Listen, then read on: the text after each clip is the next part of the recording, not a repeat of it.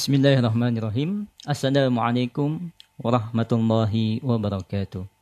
Alhamdulillah hamdan katsiran thayyiban mubarakan fi kama yuhibbu rabbuna wa yarda.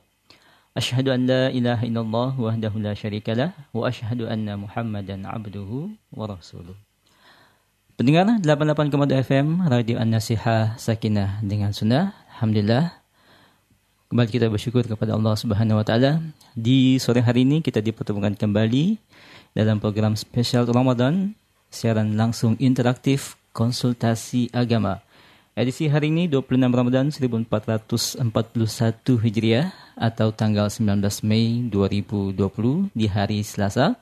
Selama 1 jam ke depan insyaallah kami akan menyapa Anda dalam konsultasi agama spesial Ramadan hari ini. Rumahku bersinar di bulan Ramadan.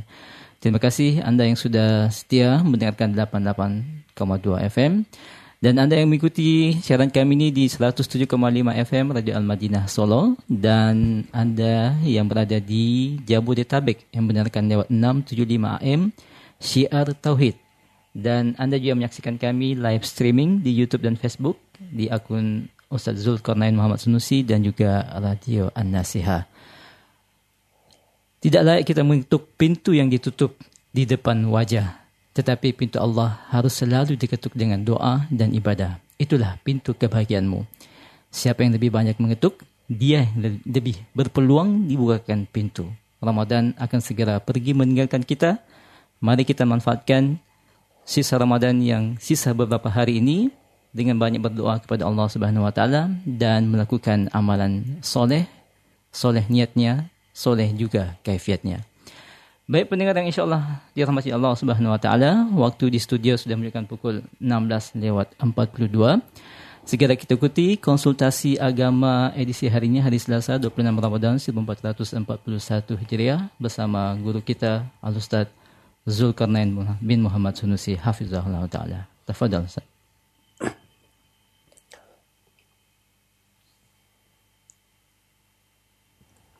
Bismillahirrahmanirrahim. Alhamdulillahirabbil alamin. Wassalatu wassalamu ala al-mab'uts rahmatan lil alamin. Nabiyina Muhammad wa ala alihi wa sahbihi wa man tabi'ahum bi ihsanin ila yaumiddin. Amma ba'd. Kaum muslimin dan muslimat, para pendengar dan seluruh yang menyaksikan acara ini dimanapun Anda berada, assalamualaikum warahmatullahi wabarakatuh.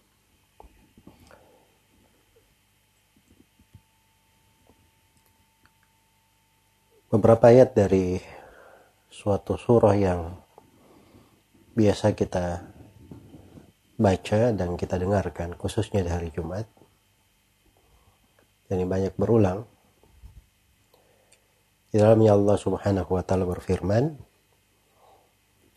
"Qad aflaha man tazakka wa dzakara asma rabbih fa shalla." Bal tu'thiruna al-hayata ad-dunya wal akhiratu khairu wa abqa. Inna hadha lafi as-suhufil ula, suhufi Ibrahim wa Musa. Sungguh telah beruntung siapa yang mensucikan dirinya, lalu dia menyebut nama Allah, nama Rabbnya, lalu dia melakukan salat. Bahkan kalian itu lebih mengedepankan kehidupan dunia, padahal akhirat adalah yang paling baik dan kekal. Sesungguhnya hal ini berada di lembaran-lembaran terdahulu, yaitu pada lembaran Nabi Ibrahim dan Nabi Musa. Ayat-ayat yang agung ini masih ada keterkaitan dengan pembahasan zakat yang telah kita kaji pada pertemuan sebelum ini, pada pertemuan kemarin. Dan dipuji di sini siapa yang mentazkiyah dirinya, mentazakka, melakukan perbuatan zakat. Dan zakat telah diterangkan bahwa di dalam penggunaannya itu bisa bermana zakat bermana mensucikan diri, dan bisa zakat bermana mengeluarkan dari zakat harta. Walaupun surah ini surah Makkiyah dan di Makkah belum ada kewajiban zakat, namun sebagian dari ayat atau khususnya ayat Qad aflaha man tazakka ini dijadikan dalil oleh sebagian sahabat dan sebagian ulama rahimahumullahu ta'ala di dalam menjelaskan ketentuan seputar anjuran seputar zakat fitri. Karena itulah di tafsir ayat Qad aflaha man tazakka, sungguh telah beruntung siapa yang tazakka, mensucikan dirinya atau melakukan perbuatan zakat. Di penafsiran Ibnu Abbas, tazakka artinya orang yang mensucikan dirinya orang yang mensucikan dirinya dari kesyirikan, yaitu dengan cara dia beriman. Itu di penafsiran Ibnu Abbas. Dan penafsiran yang kedua di penafsiran Abu Sa'id Al-Khudri, At-Tabi Nabi Robah dan Qatadah, yang dimaksud adalah sadaqatul fitr, adalah zakat fitri. Dan disebutkan dari Umar bin Abdul Aziz Al-Khalifah yang salih rahimahullah, ketika beliau menganjurkan manusia untuk mengeluarkan zakat fitri, maka setelahnya beliau membaca ayat ini, Qad aflaha man tazakka, telah beruntung siapa yang melakukan perbuatan zakat. Adapun Al-Hasan Al-Basri beliau katakan tazakka artinya telah beruntung siapa yang amalannya zakian, maksudnya bersih, berkembang, bagus. Iya. Dan diantara ulama ada yang mengatakan tazakka artinya terkait dengan seluruh zakat, semua jenis zakat. Tadi menafsirkan tazakka itu di atas mana takwa, karena takwa itu adalah hal yang semakna dengan kata tazkiyah, zaki, karena dia mensucikan, membersihkan, juga mengembangkan. Jelas ini penafsiran-penafsiran dari para ulama ahli tafsir tidak keluar dari kandungan dan makna ayat. Iya, nah ini rangkaian-rangkaian indah. Ada yang terkait dengan keutamaan zakat itu, mensucikan diri, dan dijamin dengan keberuntungan dipastikan. Qad aflah, sungguh telah beruntung. Demikian pula orang yang melakukan solat yang dimaksud, ada yang menafsirkan solat 5 waktu, ada yang menafsirkan solat idain, Idul Fitri dan Idul Adha, ada yang menafsirkan solat sunnah. Ya, walaupun ayat ini cakupannya luas ya, umum, lebih umum daripada itu, tapi kalau dilihat pada sudut surah Makkiyah dan Madaniyah, mungkin sebagian ulama akan menafsirkan, menguatkan yang menafsirkannya pada kewajiban yang sudah ada di Mekah. Tapi ini mana-mana yang indah untuk direnungi, bahwa pada zakat itu membawa keberuntungan, dan digandengkan dengan banyak menyebut nama Allah, melakukan sholat, kemudian diingatkan bahwa kehidupan akhirat itu lebih baik dan lebih kekal, dan kaidah akhirat lebih baik dan lebih kekal itu ada di semua buku-buku yang pernah diturunkan kepada para nabi, termasuk di lembaran-lembaran yang berada di Nabi Musa dan Nabi Ibrahim. Iya.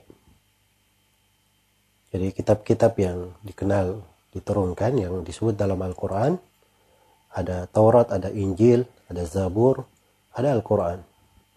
Dan di sini disebut lembaran-lembaran Nabi Ibrahim. Dan disebut lembaran Nabi Musa. Lembaran Nabi Musa ini kalau itu Taurat, berarti dia sama. Tapi kalau dia lembaran lain selain Taurat, berarti itu yang ke-6. Ini nggak ada masalah. Ya, kita imani secara umum dalam keimanan kepada kitab-kitab Allah Subhanahu wa ta'ala. Tapi maksudnya dasar seorang meyakini bahwa akhirat lebih baik dan lebih kekal itu ada di agama seluruh Nabi dan Rasul. Dan itulah hakikat kehidupan. Dan zakat itu banyak mengarah ke sana. Hukum-hukumnya, kaitannya banyak kembali kepada hal tersebut. Dan kita telah dengarkan bahwa sebagian ulama menafsirkan ayat ini, qad aflaha man tazakka, telah beruntun siapa yang melakukan zakat bertazkiyah, diartikan dengan zakat fitri. Diartikan dengan zakat fitri. Apa itu zakat fitri? Zakat fitri itu zakat disandarkan kepada al-fitr. Al-fitr itu artinya berbuka. Karena itu Ibnu Hajar rahimahullahu ta'ala ketika menjelaskan asal-usul penamaan zakat fitri, beliau katakan bahwa zakat fitri ini adalah zakat disandarkan kepada al-fitr karena diwajibkan ketika berbuka. Yaitu begitu kita menyelesaikan bulan Ramadan, sudah selesai, itu artinya kita sudah berbuka. Nah, jadi dia zakat yang diwajibkan karena berbuka. Adapun di tengah masyarakat laris dengan nama zakat fitrah, sebut zakat fitrah. Ini mencampur adukkan ya pembahasan di kalangan ahli fikih. Ahli fikih itu kalau ada beras yang dikeluarkan untuk zakat fitri, mereka sebut ini fitrah, itu istilah. Jadi kalau ditanya mana fitrah kamu, artinya mana beras kamu yang kamu keluarkan. Ya, dan ini diingatkan oleh Imam Nawawi, istilah ini diingatkan oleh Imam Nawawi rahimahullahu ta'ala. Ya, Imam Nawawi berkata, dikatakan zakat fitri dan sedekah fitri. Untuk barang zakat yang dikeluarkan disebut dengan fitrah. Barangnya itu disebut fitrah. Tapi kalau istilah zakatnya sendiri disebut zakat fitri. Ya. Baik. Jadi itu mana yang ingin diinginkan di sini? Yang ingin kita terangkan tentang zakat fitri. Itu kadang sebagian masyarakat memahami bahwa ini zakat fitri mengembalikan manusia kepada fitrahnya, atau mengembalikan manusia kembali kepada seperti dia baru dilahirkan, bersih dari dosa-dosa. Itu penafsiran-penafsiran dibangun di atas kadang kekeliruan di dalam menggunakan atau mencampur adukkan di dalam penggunaan kata-kata yang dipakai oleh para ulama ahli fikih.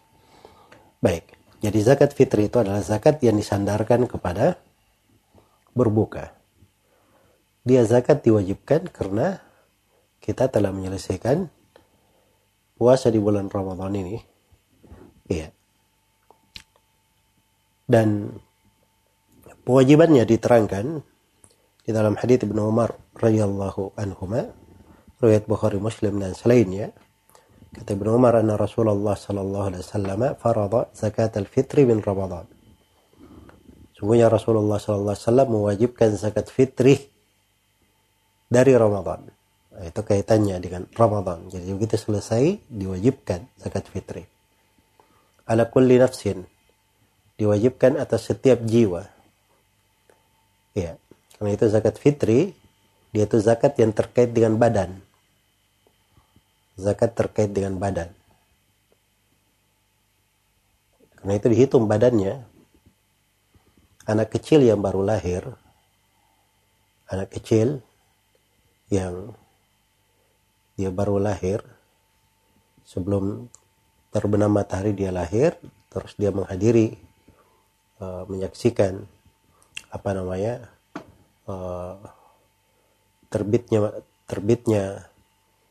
terlihatnya hilal Syawal.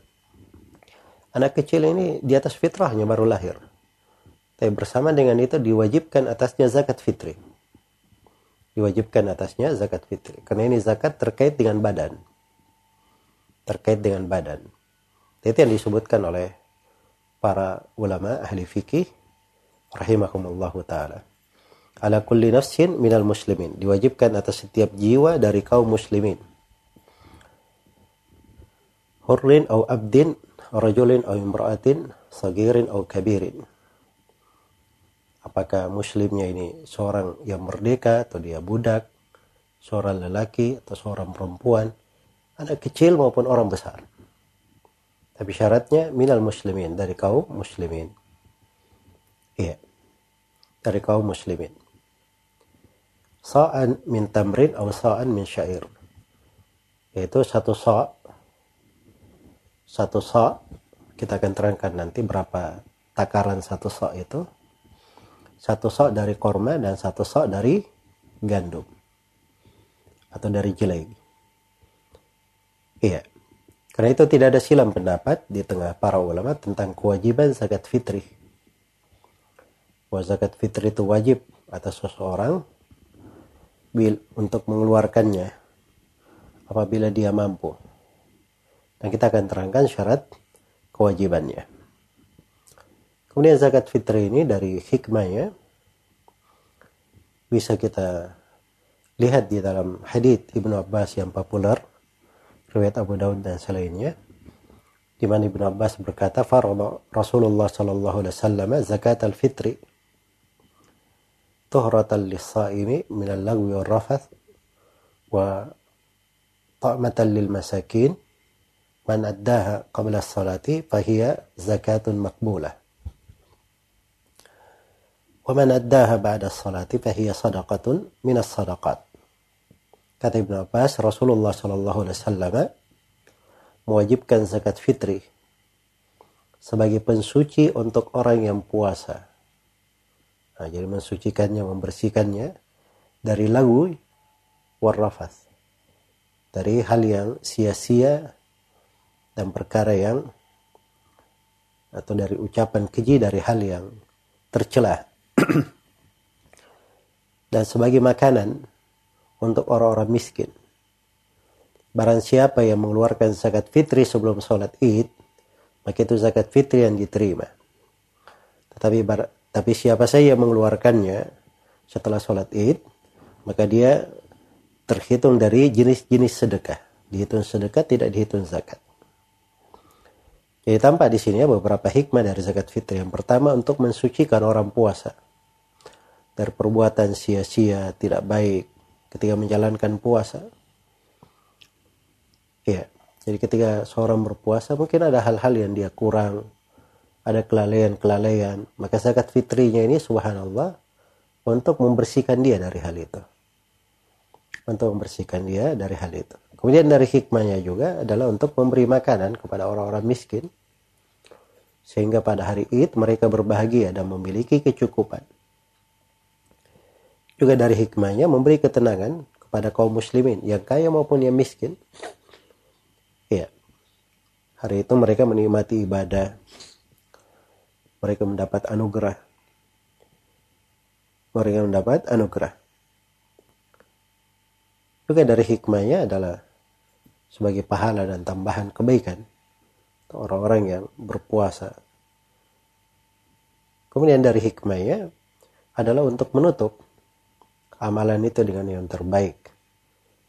Kita perlu husnul khatimah. Jadi kita tutup amalan kita dengan hal yang paling baiknya.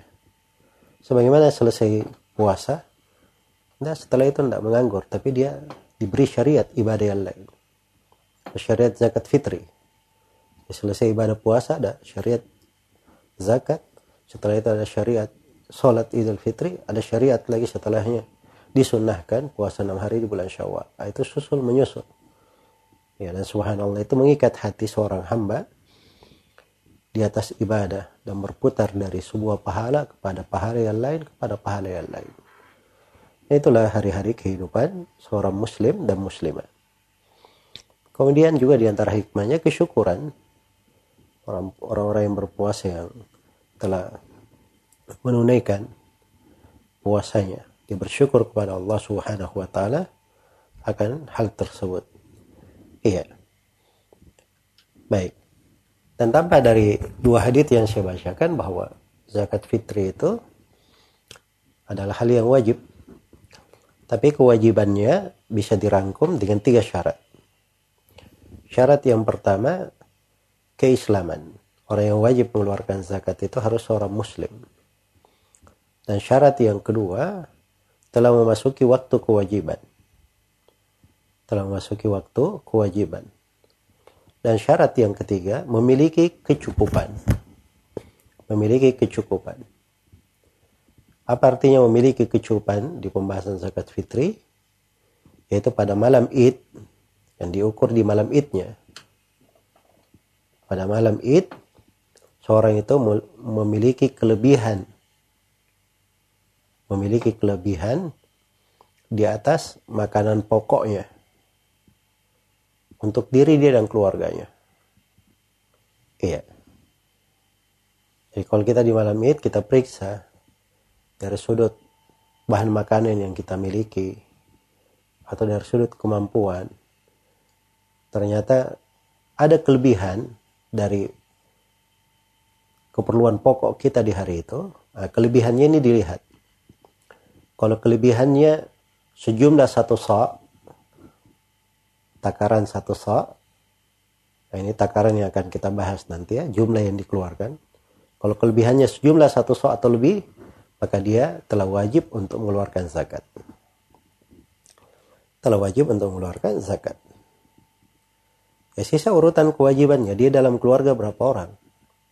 Misalnya ada suami, ada istri, ada 2 orang anak. Nah, si suami tentunya dia menanggung 4, dirinya, istrinya, dan 2 anaknya. Itu tanggungannya suami. Ya, kalau misalnya dia punya kelebihan si suami, untuk 4 sok kelebihannya dia bisa bayar untuk dirinya, istrinya, 2 anaknya, maka dia bayar semuanya 4. Tapi kalau kelebihan makanannya hanya 1 sok saja, cukup untuk dirinya saja, maka dia mulai dengan dirinya sendiri. Ya, istri dan anak-anaknya itu gugur terhadapnya karena dia tidak punya kemampuan. Dia tidak punya kemampuan. Maka demikian ya di dalam urutan. Baik, jadi itu 3 syarat kewajiban: keislaman, kecukupan, dan telah masuk waktu kewajiban. Kemudian yang perlu diterangkan juga dari hukum-hukum adalah waktu mengeluarkan zakat fitri. Kapan dikeluarkannya? Ya. Nah ini termasuk masalah yang ada silang pendapat di tengah para ulama. Hanya saja dari dalil-dalil yang kita telah dengarkan tadi, ada hal-hal yang terang ya. Misalnya, hadits Ibnu Abbas tadi, man addaha qabla shalah fahiya zakatun maqbulah. Siapa yang mengeluarkan zakat fitri sebelum sholat Id, maka dia adalah zakat yang diterima. Jadi akhirnya itu pengeluaran itu tidak boleh dilewati sebelum imam berdiri melakukan sholat Idul Fitri. Jadi kalau imamnya sudah berdiri melakukan sholat Idul Fitri, nah itu sudah selesai waktu pengeluaran zakat.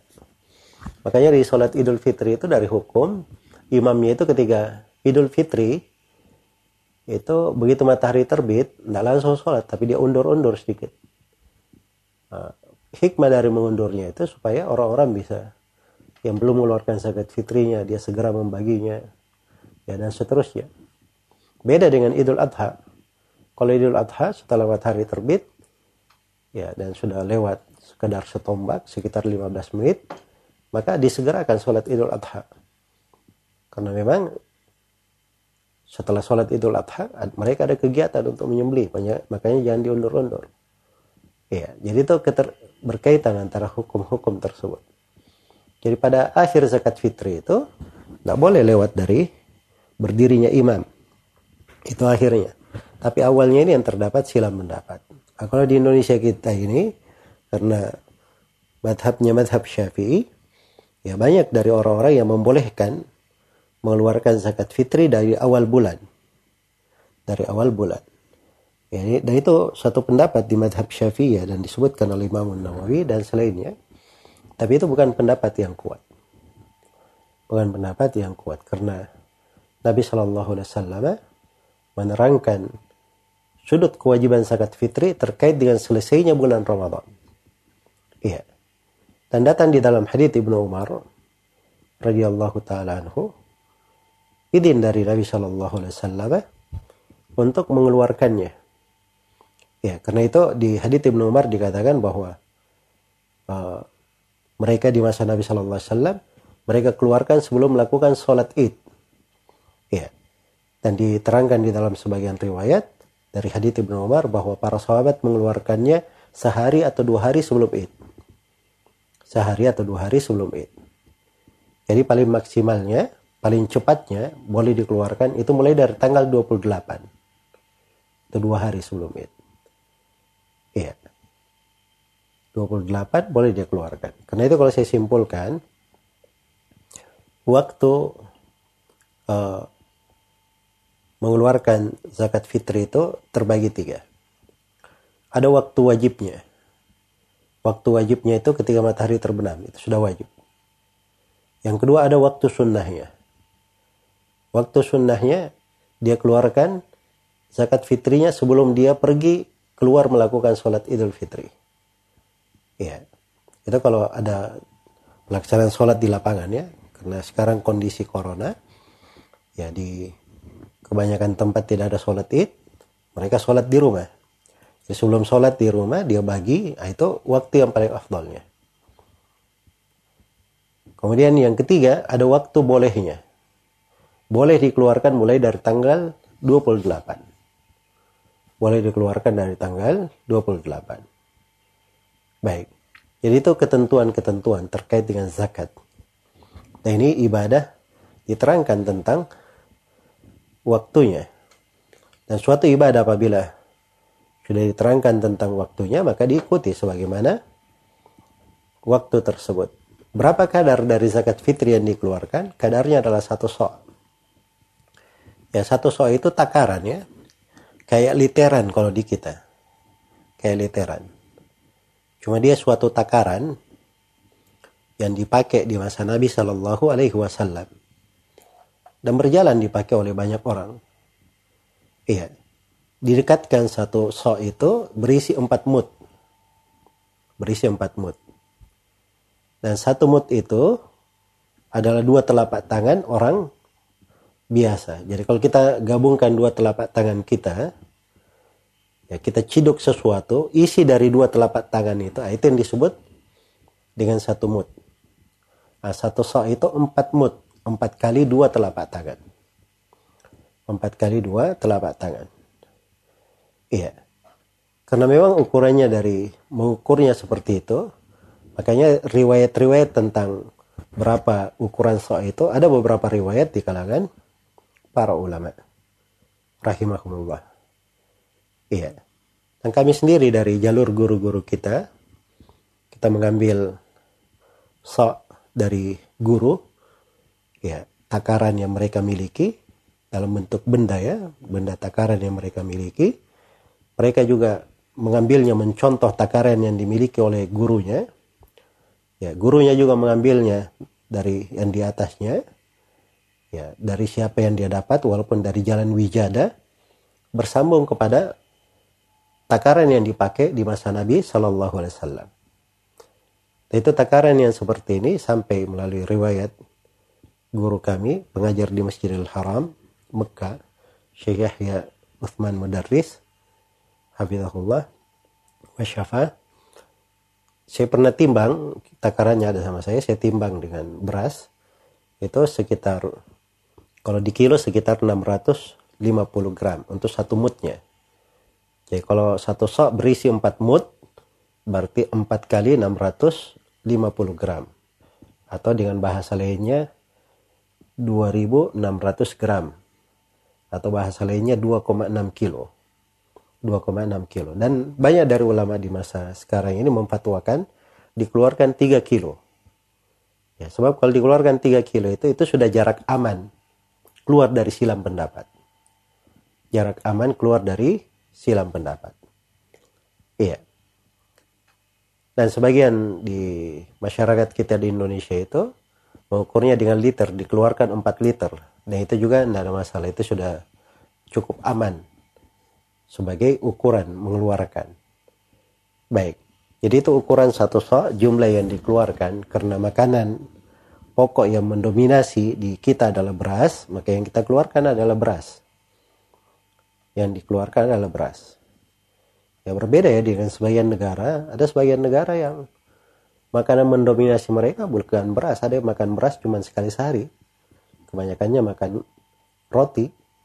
Jadi yang mereka keluarkan tepung, ada sebagiannya yang makanannya adalah kurma, yang mereka keluarkan adalah kurma. Yang memang dilihat pada makanan pokok yang dimakan di negeri tersebut. Siapakah yang berhak menerima zakat fitri? Nah, ini perlu diketahui ya bahwa ada silang pendapat di tengah para ulama. Apakah penyaluran zakat fitri itu sama dengan zakat harta? Ataukah penyalurannya khusus? Ya, kalau zakat harta kan sudah diterangkan kemarin, penyalurannya ke 8 golongan. Apakah zakat fitri juga disalurkan ke 8 golongan? Ataukah dia khusus untuk kalangan fakir dan miskin saja? Jawabannya ini silang pendapat di tengah ulama. Iya. Dan yang paling dekatnya adalah pendapat yang kedua, yang mengatakan bahwa itu khusus untuk orang-orang fakir dan miskin. Karena nasnya tegas di dalam hadits Ibnu Abbas. Ketika Ibnu Abbas di posisi menerangkan kewajiban yang berlaku dari Rasulullah SAW, bahwa dia adalah sebagai ta'matan lil masakin, memberi makan untuk orang-orang miskin. Jadi kalau miskin masuk, berarti fakir juga masuk. Sebab fakir itu lebih perlu daripada orang miskin.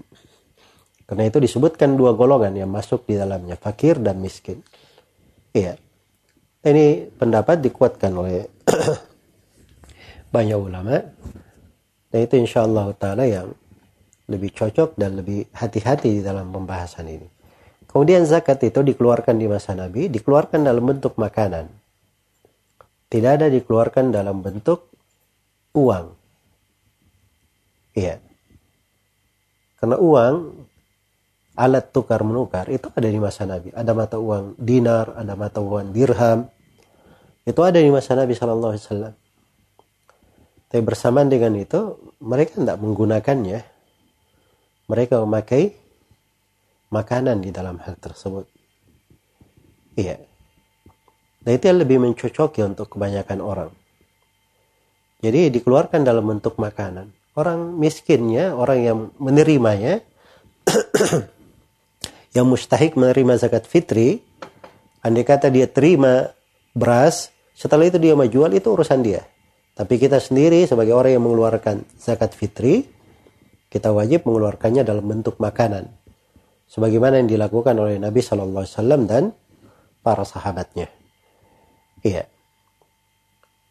Semoga Allah Subhanahu Wa Taala memberikan kemudahan kepada kita semua di dalam melakukan ibadah-ibadah di bulan Ramadan ini, menyempurnakan ibadah tersebut sebagaimana petunjuk Nabi Shallallahu Alaihi Wasallam, agar supaya kita dirahmati oleh Allah, dilipat gandakan kebaikan dan keberkahan, dan agar dengan keteguhan kita melaksanakan apa yang disyariatkan, Allah merahmati kita, mengangkat dari kita segala musibah yang menimpa, menjauhkan dari kita wabah yang sedang berkecamuk di tengah manusia, dan semoga Allah memberi afiat untuk kita semua di dunia dan di akhirat. Innahu waliyyu dzalika wal qadiru alaihi wallahu taala alam.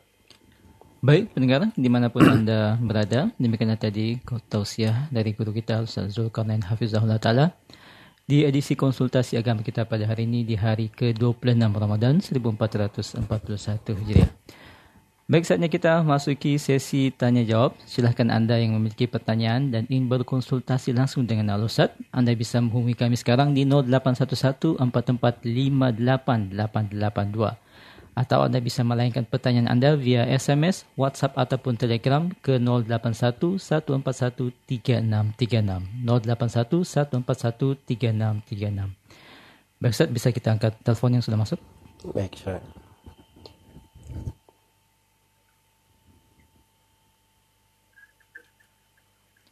Assalamualaikum. Waalaikumsalam. Baik, dengan siapa di mana? Hamba Allah di Makassar. Baik, ya. Silakan pertanyaannya, Pak. Ya. Jadi pertanyaannya menyangkut masalah zakat mal ini, Ustaz. Jadi kasus saya ini, saya mau tanya kalau misalnya kita punya piutang sama orang lain, apakah bisa diakumulasikan piutang itu ke pokok perhitungan zakat mal kita? Ya, baik, itu jadi, saja. Jadi saya rinciannya mungkin begini, Ustaz.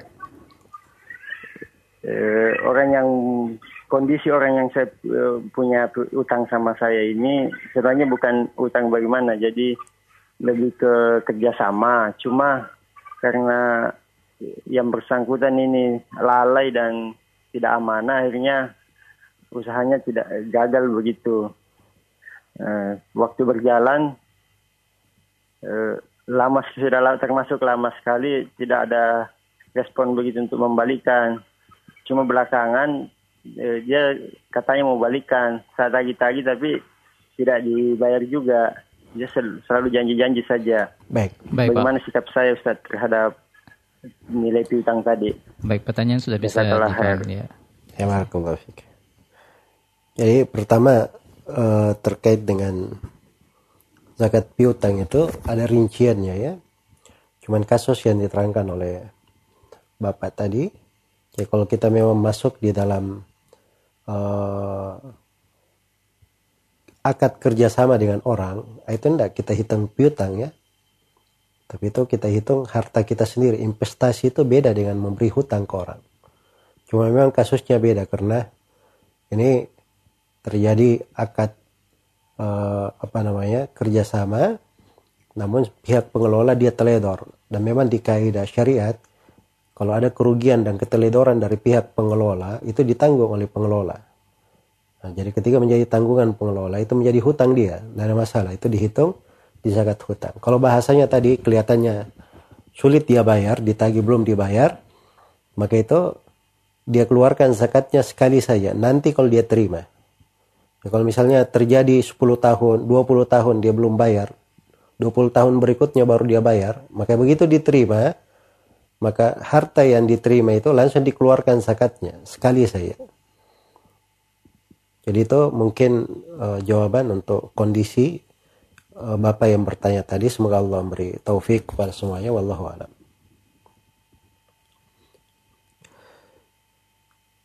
Bolehkah zakat kita beri kepada tetangga yang tidak mampu, tapi kita tahu kalau mereka tidak sholat dan tidak taat kepada Allah. Ya. Jadi kalau mereka diberi dari zakat fitri, itu nggak ada masalah kalau dipandang, apalagi tetangga, dan dipandang dengan memberi zakat kepada mereka, lalu diingatkan supaya menjaga sholatnya, taat kepada Allah, diberi nasihat-nasihat yang baik, maka itu insyaallah ta'ala tidak ada masalah.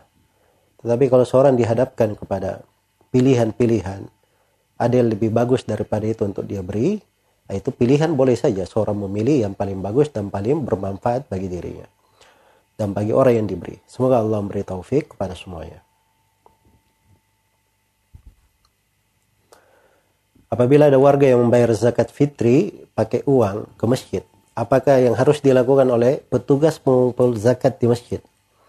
Apakah tetap menyalurkan zakat fitri tersebut dalam bentuk uang, atau petugas membelikan beras dulu kemudian disalurkan? Mohon penjelasannya. Ya, kalau dia sebagai petugas zakat, ya dia harusnya mengatakan bahwa ini nanti kami akan menyalurkannya dalam bentuk beras, atau dia umumkan kepada siapapun yang memasukkan melalui mereka bahwa mereka akan membelikan beras untuk disalurkan. Kalau dia sudah lakukan hal tersebut, maka itu tidak ada masalah. Dia belikan saja beras walaupun diberi uang. Iya, karena itu sudah akad kerjasama dengan mereka. Tapi kalau misalnya dia tidak melakukan hal tersebut, ada yang nitip uang untuk zakat, maka diminta izin kepadanya untuk dibelikan beras, atau boleh dia belikan beras. Dan kalau disalurkan dalam bentuk uang juga, itu juga kita tidak bisa katakan dia salah di situ.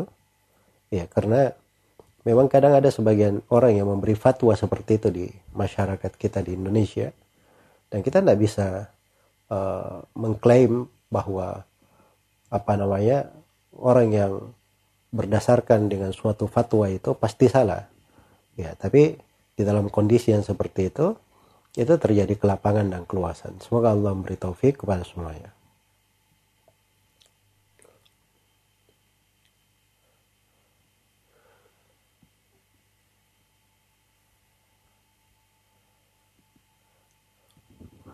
Dalam berdoa saya terkadang karena kebiasaan menyentuh wajah setelah berdoa.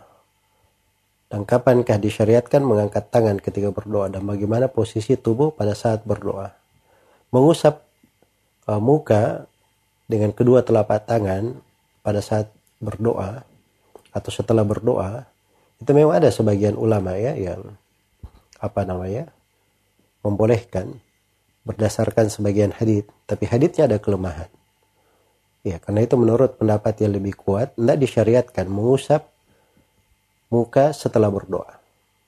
Tapi kalau pertanyaannya dia berdoa, kedua telapak tangannya saat berdoa menyentuh wajah, maka itu tidak disyariatkan ya, karena berdoa itu dia tadahkan kedua tangannya ketika dia berdoa, dia hamparkan telapak tangannya dan dia gabungkan antara keduanya, tidak dipisahkan. Lalu dia memohon kepada Allah, bukan dia rapatkan ke mukanya, tapi dia mohon kepada Allah Subhanahu wa taala dengannya. Ya. Semoga Allah Subhanahu wa taala memberi taufik kepada semuanya, wallahu taala alam.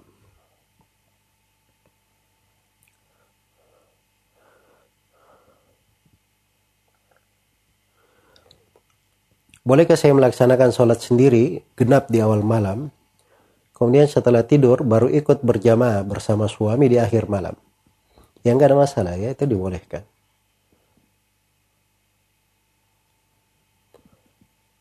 Bagaimana cara mengganti puasa yang pada bulan Ramadan melakukan perzinahan? Kejadiannya sudah 10 tahun. Bila mengingat perbuatan tersebut, saya takut dan menyesal. Apakah boleh diganti di luar bulan Ramadan dan digabung niat puasa pengganti dan puasa sunnah? Baik, kalau itu terjadi di bulan Ramadan di suatu tahun, maka itu membatalkan puasanya, dia ganti di waktu lain. Dan seorang hamba apabila dia bertobat dengan tobat yang benar, dia jujur di dalam tobatnya, Allah menerima tobatnya. Dan adanya kerisauan terhadap dosa itu memang penting bagi seorang yang bertobat. Itu tanda dari penyesalannya. Tapi jangan menghambatnya untuk selalu memperbaiki dirinya dan lebih banyak lagi melakukan ketaatan untuk menutupi dosa-dosanya yang telah lalu. Semoga Allah Subhanahu wa taala mengampuni semua dosa-dosa kita dan menunjuki kita semua kepada jalan yang lurus, dan membimbing kita untuk lebih banyak lagi mendekatkan diri dan beribadah kepada Allah. Innahu waliyyu dzalik wal qadiru alaih. Baik pendengar, dimanapun Anda berada, kami tunggu telepon Anda di 0811-4458882 untuk Anda yang ingin bertanya langsung ke Ustaz, atau Anda bisa mengirimkan pertanyaan Anda ke 0811-141-3636. Baik Ustaz, kita angkat lagi telepon.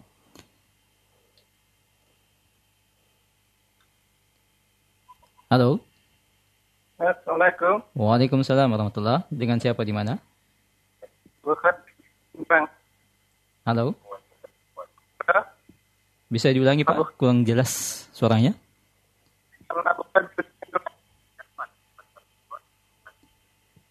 Halo. Maaf Pak, suaranya terputus-putus. Salam. Ya, silakan pertanyaannya.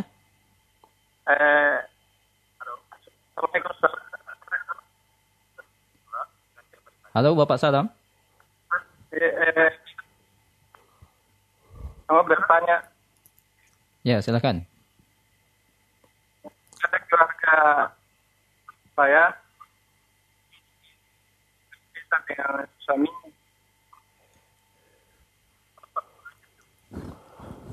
Nggak kedengaran kayaknya. Minta ditelepon ulang aja. Baik, Bapak Salam bisa menelpon kembali di 0811 445 8882. Baik, di sini ada pertanyaan. Baik, silakan. Assalamualaikum. Waalaikumsalam warahmatullahi. Dengan siapa di mana? Samsudin di Sudian. Baik, silakan Pak pertanyaannya. Terkait dengan salat Idul Fitri yang dimana pejabat wali kota sudah ada mulai sinyal bahwa boleh melaksanakan di kompleks asal tetap menjaga protokol kesehatan. Yang saya bisa pertanyakan kepada Ustaz, apakah di samping ini harus kita menunggu fatwa dari ulama lagi dibolehkan apabila di kompleks? Kalau misalnya pergi saya salat Jumat, apakah tetap memakai masker walaupun pada saat salat Id? Apakah sah salat kita kalau tetap pakai masker dalam salat dan melaksanakan salat? Terima kasih. Assalamualaikum. Waalaikumsalam warahmatullahi wabarakatuh. Baik, ini ada dua pertanyaan sebenarnya terkait dengan dua hal. Jadi kalau bertanya tentang salat Idnya, ya, sepanjang yang saya ketahui pemerintahan kita di wilayah provinsi dan di daerah itu mengumumkan ikut di pemerintahan pusat untuk menghimbau agar sholat di rumah masing-masing. Dan itu yang tepatnya yang dilakukan oleh kaum muslimin. Arahan pemerintah di dalam hal tersebut bukan dosa, bukan maksiat. Tapi itu arahan yang benar. Karena di dalamnya terdapat penjagaan terhadap jiwa. Untuk menyelamatkan nyawa manusia, jangan sampai ada keterkaitan dengan wabah yang tersebar. Dan itu kaidah besar di dalam syariat. Iya. Karena itu seorang di dalam hal-hal yang seperti ini, sepanjang diberi keringanan dan memang ada udzur di dalam hal tersebut, Allah Subhanahu wa taala mencintai hamba yang mengambil udzur yang Allah berikan. Jangan dia paksakan dirinya pada perkara-perkara yang di dalamnya diberi udzur di situ. Tapi ala kulli hal, kalau pertanyaannya terkait dengan masalah hukum sholat memakai masker di kondisi ada hal yang dikhawatirkan bahaya bagi dirinya atau bahaya bagi orang lain dan di kondisi darurat, maka itu boleh saja, tidak ada masalah insyaallah taala. Semoga Allah memberi taufik kepada semuanya, wallahu taala alam. Ini ada yang bertanya tentang hukum membeli pada toko online. Kemudian toko online tersebut memberi hadiah berupa koin. Yang mana koin tersebut bisa digunakan untuk potongan harga. Untuk pembelian selanjutnya. Apakah koin tersebut halal untuk kita belanjakan? Jika halal, apakah boleh seorang itu mengikuti berbagai event untuk mendapatkan koin tersebut? Nah, di sini perlu diketahui dia masuk di toko online itu posisinya sebagai apa? Orang yang ingin belanja hajat dan keperluannya, atau orang yang ingin mencari koin, orang yang ingin ikut undian. Itu dibedakan hukum dalam hal itu. Jadi kalau misalnya dia sebagai orang yang mencari keperluannya, memang ada hajat keperluan, tidak ada masalah. Setelah itu dia dapat koin tanpa dia cari, tanpa dia minta, itu juga tidak ada masalah. Tapi kalau dia sengaja masuk ke situ karena ini ada banyak undian, ada banyak hadiah dan koin yang bisa dia dapatkan, itu yang tidak diperbolehkan.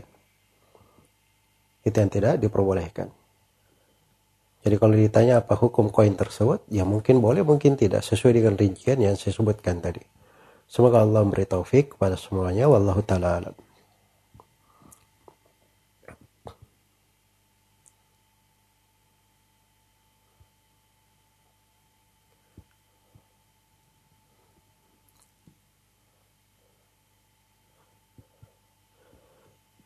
Paman saya ingin menjual rumahnya yang satu-satunya rumah yang dia tinggali. Lalu hasil penjualan tersebut dibagikan kepada anak-anaknya. Bagaimana pembagian yang benar menurut syariat? Apa pembagiannya harus sesuai pembagian warisan di mana laki-laki mendapatkan lebih banyak daripada dua dari perempuan atau dibagi rata. Karena kondisi mereka saat ini adalah di mana paman saya dan istrinya sudah pisah dan mereka masih hidup. Baik, jadi kalau dia pembagian ya, itu pemberian namanya. Pemberian. Apakah harus sama di dalam pembagian atau harus ikut sistem warisan? Nah, itu dua pendapat di kalangan ulama di dalam hal ini. Tetapi memang di pembagian warisan itu ketika dibagi, laki-laki dapat jatah 2 kali perempuan, itu adalah sudut keadilan di dalam syariat. Karena memang laki-laki biasanya dia berdiri sendiri secara total. Beda dengan perempuan. Perempuan biasanya dia dikuatkan oleh suaminya atau siapa yang bersamanya dalam yang menanggungnya. Karena itu diberi dari setengah dari apa yang diberikan kepada laki-laki. Itu sudut keadilan. Dan kalau diikuti ke dalam hal itu insyaallah taala hal yang lebih baik. Semoga Allah memberi taufik kepada semuanya. Wallahu taala. Baik, Ustaz, kita angkat lagi penelpon. Halo. Assalamualaikum. Waalaikumsalam warahmatullahi. Dengan siapa di mana? Abu Khalil di Nunukan. Baik, silakan Abu Khalil. Mohon dikecilkan dulu volume radionya atau perangkatnya lainnya. Oh iya. Mau tanya itu bagaimana hukum menerima parcel dari bank dan hukum memakannya. Jazakumullah khair. Barakallahu fiik. Menerima parcel dari bank. Maksudnya di sini bank yang bermuamalah dengan riba dan hukum memakannya. Jadi dilihat parcel itu tujuannya apa di situ. Kalau dia seorang nasabah misalnya, karena dia menabung di situ, diberi parcel, maka itu tidak boleh diambil. Itu bagian dari riba. Itu haram untuk dia makan. Ya kalau dibawa ke rumahnya, dia kasih ke orang. Dia kasih ke orang. Tidak dia kembalikan lagi ke bank, tapi dia kasih ke orang. Atau dia beri kepada orang yang memerlukannya. Iya. Tapi kalau misalnya dia tidak ada kaitan dengan bank, sebagai pihak yang bank berbuat kebaikan atau dia bagi-bagi misalnya parcel ke masyarakat dan kita termasuk orang yang diberi sedangkan kita tidak ada kaitan dengan bank itu, maka itu masuk ke dalam pembahasan hukum menerima hadiah dari orang yang memberi hadiah dari harta riba. Itu hukumnya boleh berdasarkan dalil bahwa Nabi Shallallahu Alaihi Wasallam menerima hadiah dari seorang perempuan Yahudiya dan Nabi menerima hadiah dari beberapa orang di Medina dari orang Yahudi. Padahal dimaklumi orang-orang Yahudi itu makan riba, disebutkan dalam Al-Quran mereka makan riba. Karena kaidahnya di dalam pembahasan yang seperti ini, dosa itu ditanggung terhadap orang yang melakukannya langsung, bukan ditanggung terhadap kita. Itu dua masalah yang harus dibedakan. Semoga Allah memberi taufik kepada semuanya. Wallahu ta'ala alam. Baik Ustaz, mungkin kita bisa 2 pertanyaan terakhir.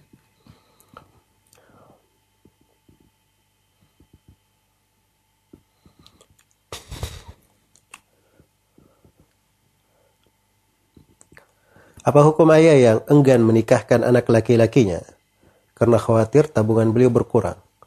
Dikarenakan si ayah sebentar lagi akan pensiun. Apakah menikahkan anak laki-laki memang bukan kewajiban ayah? Dalam posisi ayah memiliki kemampuan.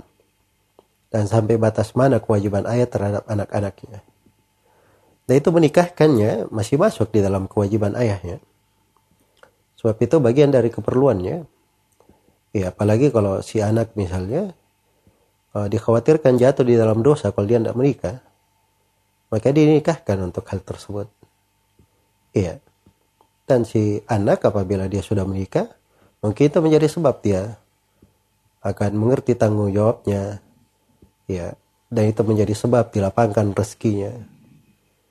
Karena biasanya orang-orang yang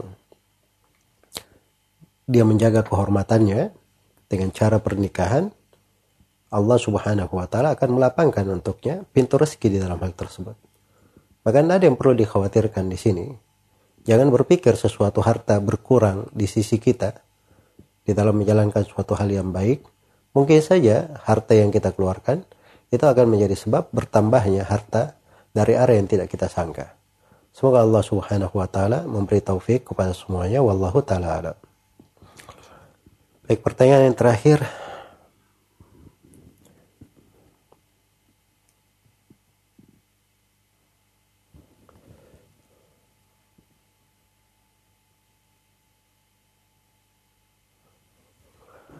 Di manakah posisi seorang istri ketika sholat berjamaah bersama suaminya? Apakah boleh sejajar dengan suami? Jawabannya ya, tidak boleh sejajar dengan suami. Kalau suami dan istri hanya sholat berdua, maka posisi istri itu tepat di belakang suami. Tepat di belakang suami. Demikian yang diberi contoh di dalam hadits-hadits Nabi Shallallahu Alaihi Wasallam. Semoga Allah Subhanahu wa taala memberi taufik kepada semuanya. Wallahu taala alam. Wa sallallahu wasallam ala nabiyina Muhammad wa ala alihi wa sahbihi wasallam. Baik, jazakallahu ustaz wa barakallahu fik wa ahsanallahu ilaik. Alhamdulillah wa barakallahu fikum. Pendengar 88.9 FM Radio An-Nasihah Sakinah dengan Sunnah. Demikianlah konsultasi agama spesial Ramadan. Rumahku bersinar di bulan Ramadan. Edisi hari ini hari Selasa 26 Ramadan 1441 Hijriah atau tanggal 19 Mei 2020. Kami mohon maaf atas beberapa pertanyaan yang sudah masuk namun belum sempat terjawab di konsultasi kita pada hari ini. Insyaallah semoga Allah mudahkan untuk Ustaz menjawabnya di kesempatan yang lain. Dan insyaallah kami kembali bersiaran besok di jam yang sama pada pukul 16.30 hingga 17.30 waktu Indonesia Tengah. Kami ucapkan juga terima kasih kepada Anda yang sudah setia mendengarkan siaran kami di 88.2 FM, Radio An-Nasihah Sakinah dengan Sunnah. Dan juga Anda yang mendengarkan lewat 675 AM, Radio Syiar Tauhid di Jabodetabek. Dan Anda yang berada di Solo, yang mendengarkan lewat 107.5 FM, Radio Al-Madinah. Juga yang sudah menyaksikan kami via streaming di Zulqarnain Muhammad Sunusi dan juga Radio An-Nasihah di Facebook dan juga YouTube. Dan untuk Anda yang belum sempat mendengarkan konsultasi agama kita di sore hari ini, Anda bisa mendengarkan ulang siaran kami besok di pukul 3.30 hingga 4.30 menjelang sahur hanya di 88.2 FM Radio An-Nasihah Sakinah dengan Sunnah. Baik, sebelum kami pamit, kembali kami informasikan untuk waktu sholat maghrib di hari ini, di hari ke-26 Ramadan. Untuk wilayah Makassar dan sekitarnya pada pukul 17.00. Waktu sholat maghrib jatuh pada pukul 17:58 waktu Indonesia Tengah. Dan untuk Anda yang berada di Jakarta dan sekitarnya, waktu sholat maghrib hari ini pada pukul 17:47 waktu Indonesia Barat. Dan yang berada di wilayah Surakarta ataupun Solo dan sekitarnya, waktu sholat maghrib hari ini jatuh pada pukul 17:29 waktu Indonesia Barat.